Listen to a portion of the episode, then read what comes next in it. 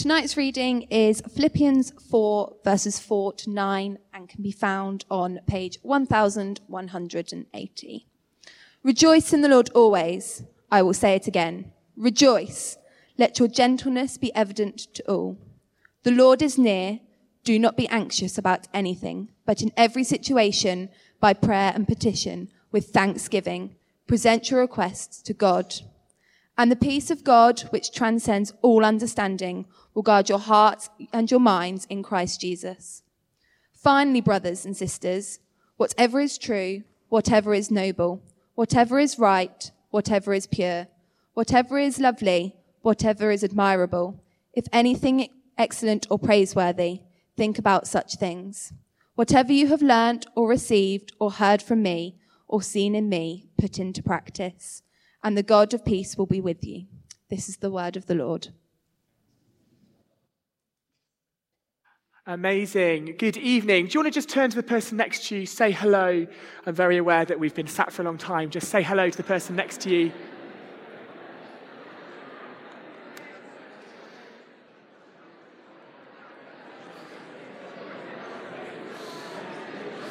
Amazing. Do you continue these conversations later after coffee? Um, it's, it's great to be community together. It's great to chat to each other.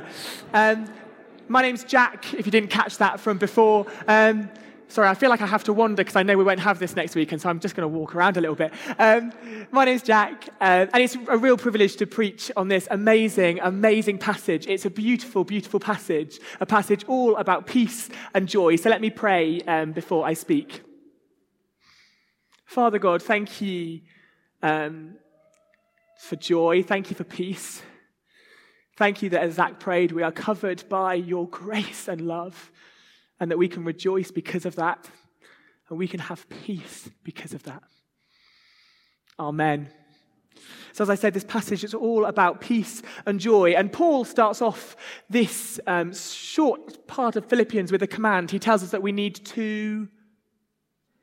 It's a good job that, yeah, you're acting like, yeah, you need to rejoice. Yeah, come on. He tells us that we need to. Rejoice. And again, I say, Amazing. He says it twice because it's important. Um, it's, this isn't an option. This isn't a friendly piece of advice. It's a command. Um, it's written in the present imperative. Yeah, I know, same. Um, it, ask Charlotte, probably. It's a good job I'm not teaching SATs this year, isn't it? Um, that basically means it's continual. Is that right? Yeah, probably. Um, it means that it's going on and on. It's habitual. It's continual joy. We have to choose joy. If you want a pithy statement, to rejoice is a choice. It's a choice we have to make in every situation. We live in a world that idolizes the pursuit of happiness, pursuing the next thing that might fulfill us. But the purpose of life isn't, not that I'm saying I know the purpose of life, but the purpose of life isn't the pursuit of happiness. It's finding joy in the pursuit of Jesus. Because happiness is only concerned with what's happening.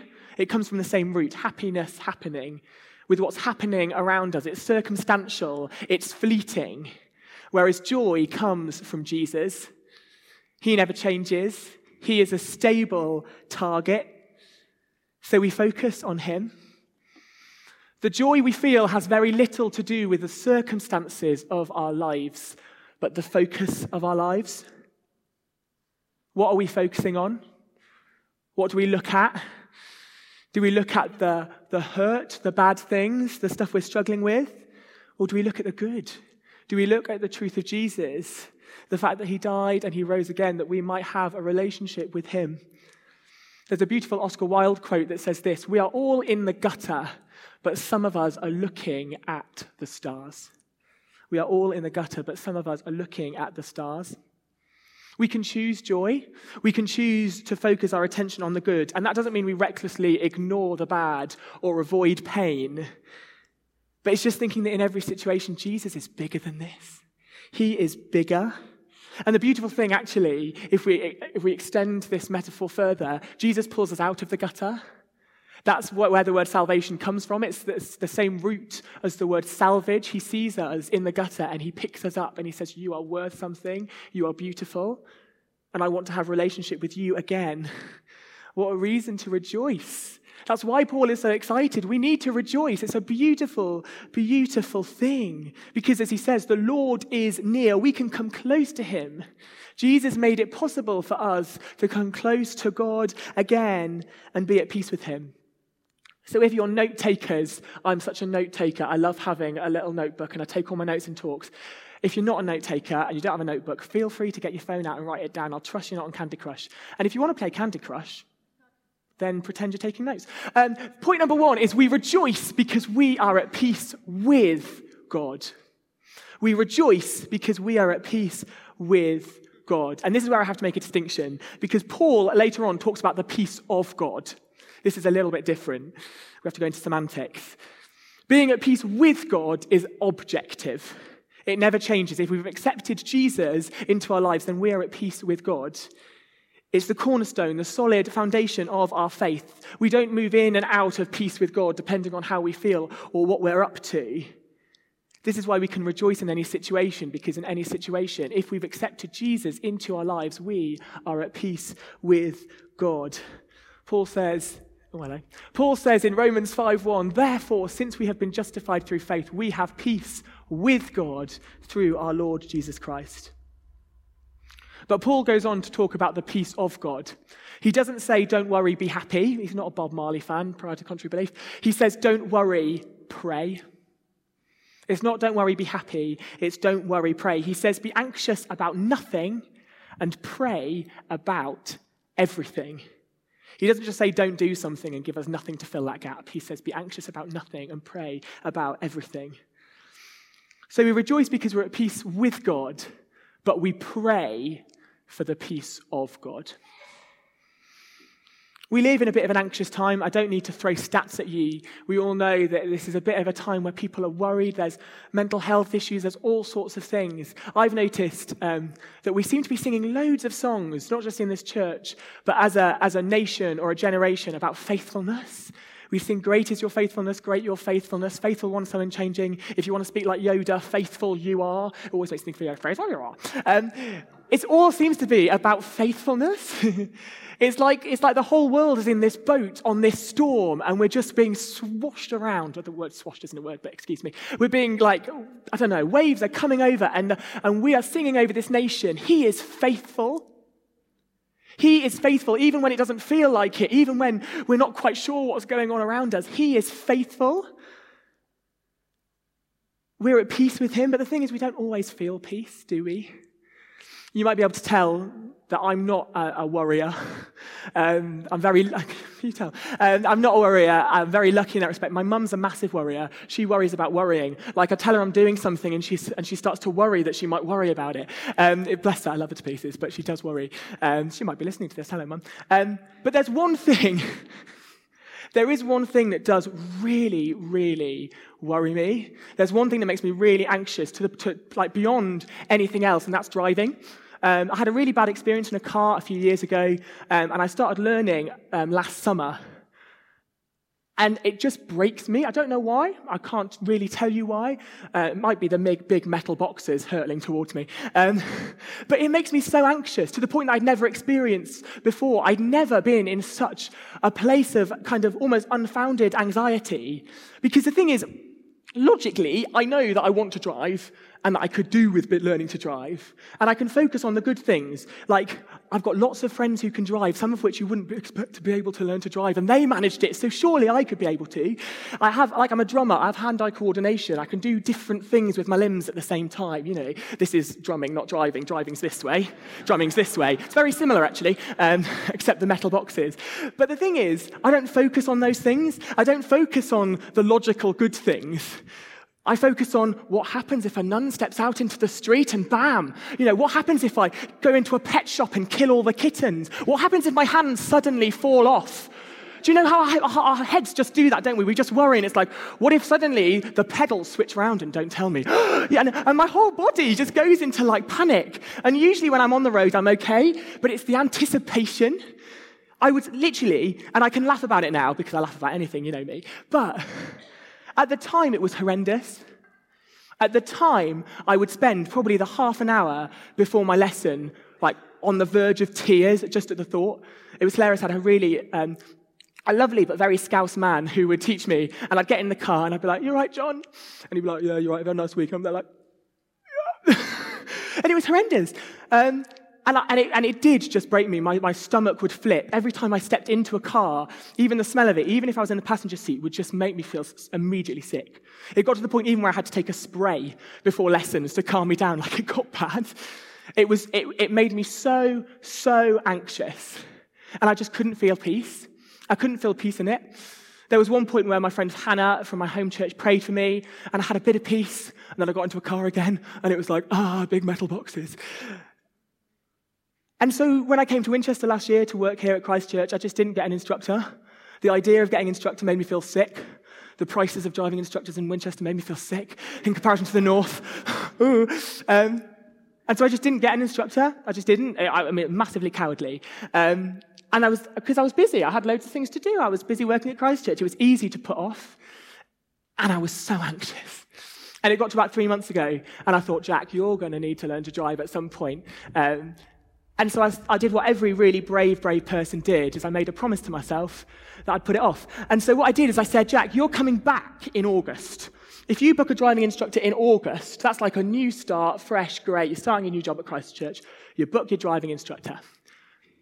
And I felt fine until August because I just put it off like a proper coward. And I got here about two or three weeks ago and I was fine because I'd forgotten about it. And then suddenly I remember, ah, I need a driving instructor. I need to do this. I promised myself that I would do this.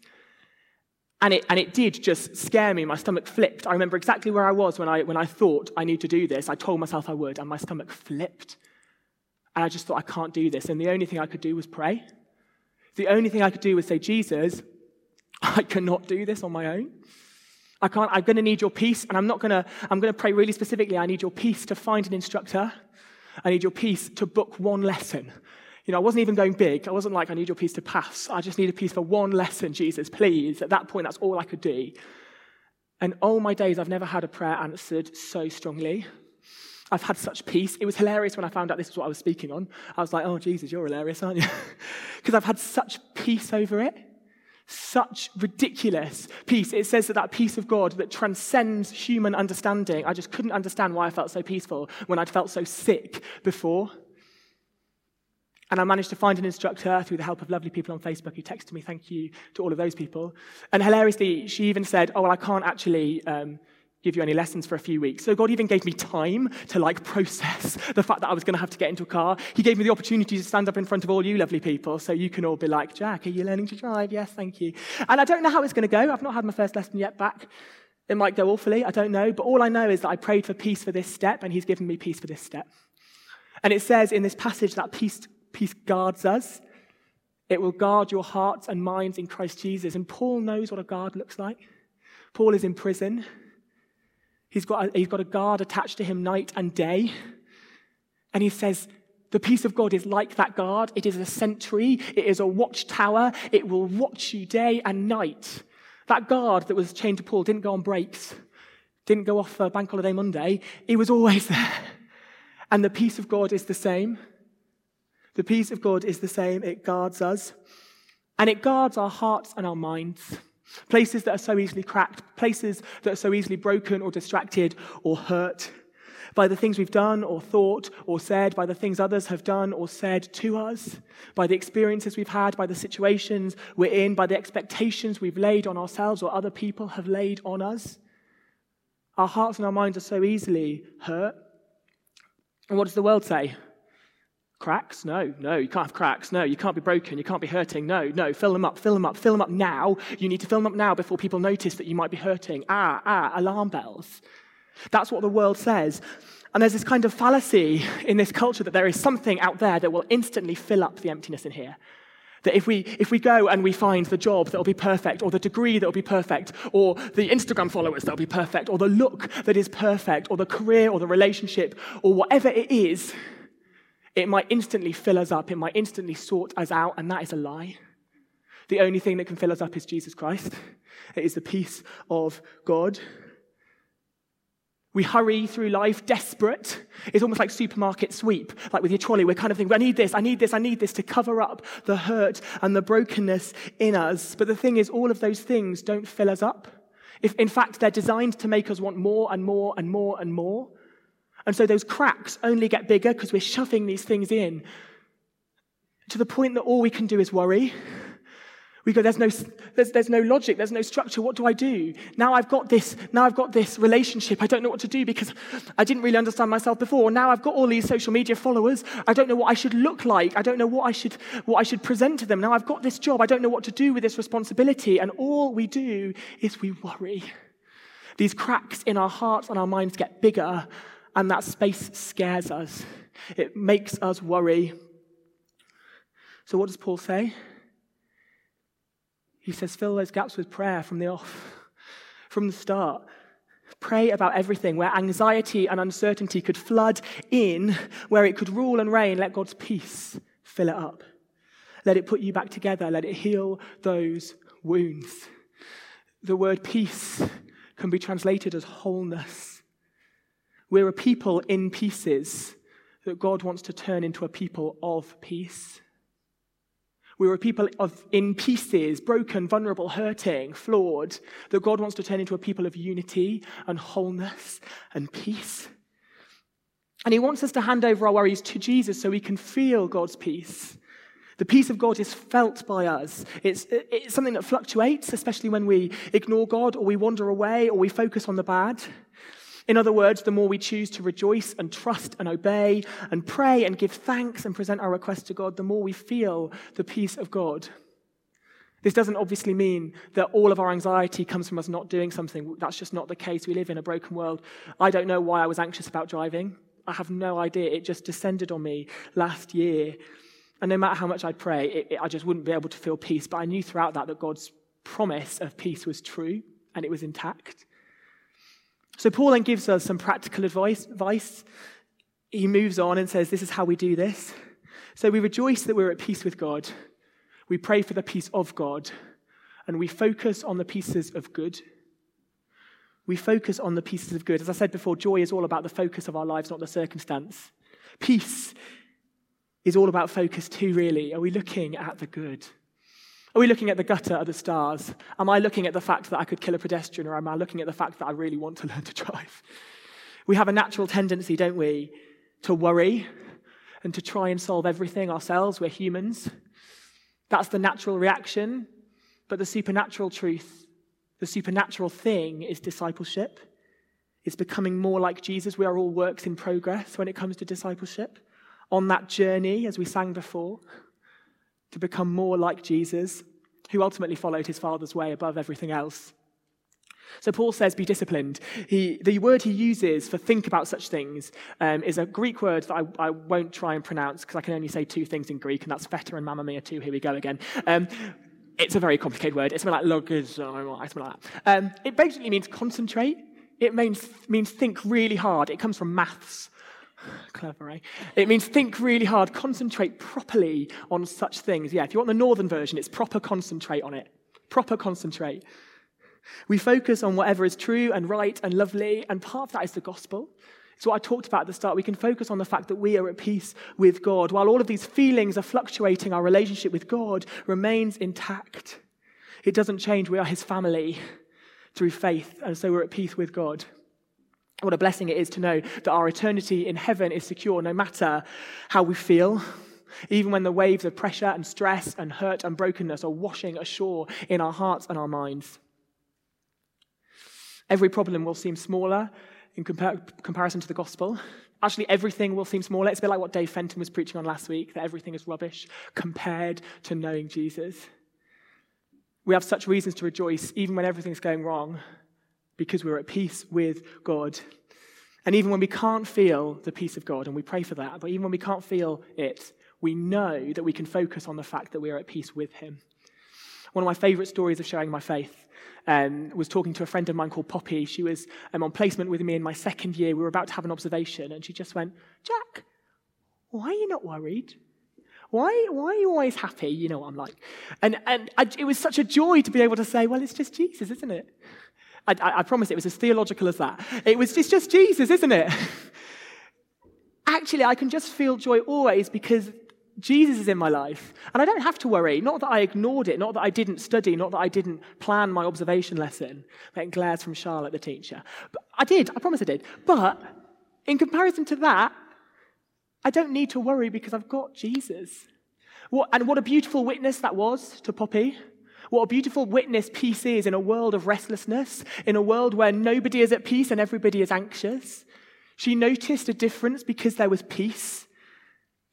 It shows what trust we have in Jesus. It shows that we can hand everything over to Him, that even when things worry us, we know that He has got us in His hand.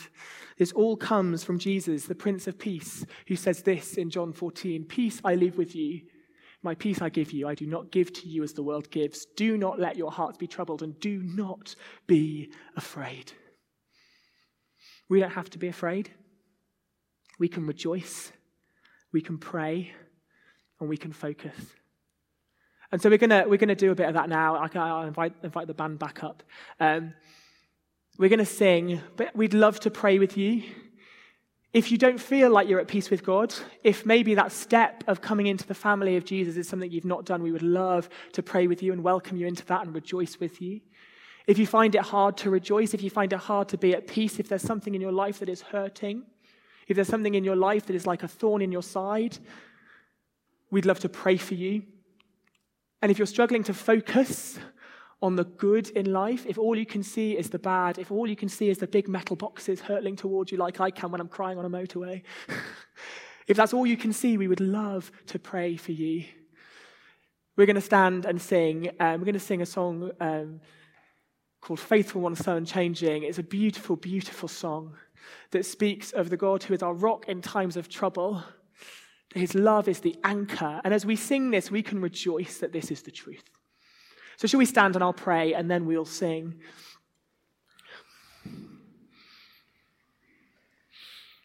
And would we like to hold our hands out in front of us as if we were receiving the gift of peace?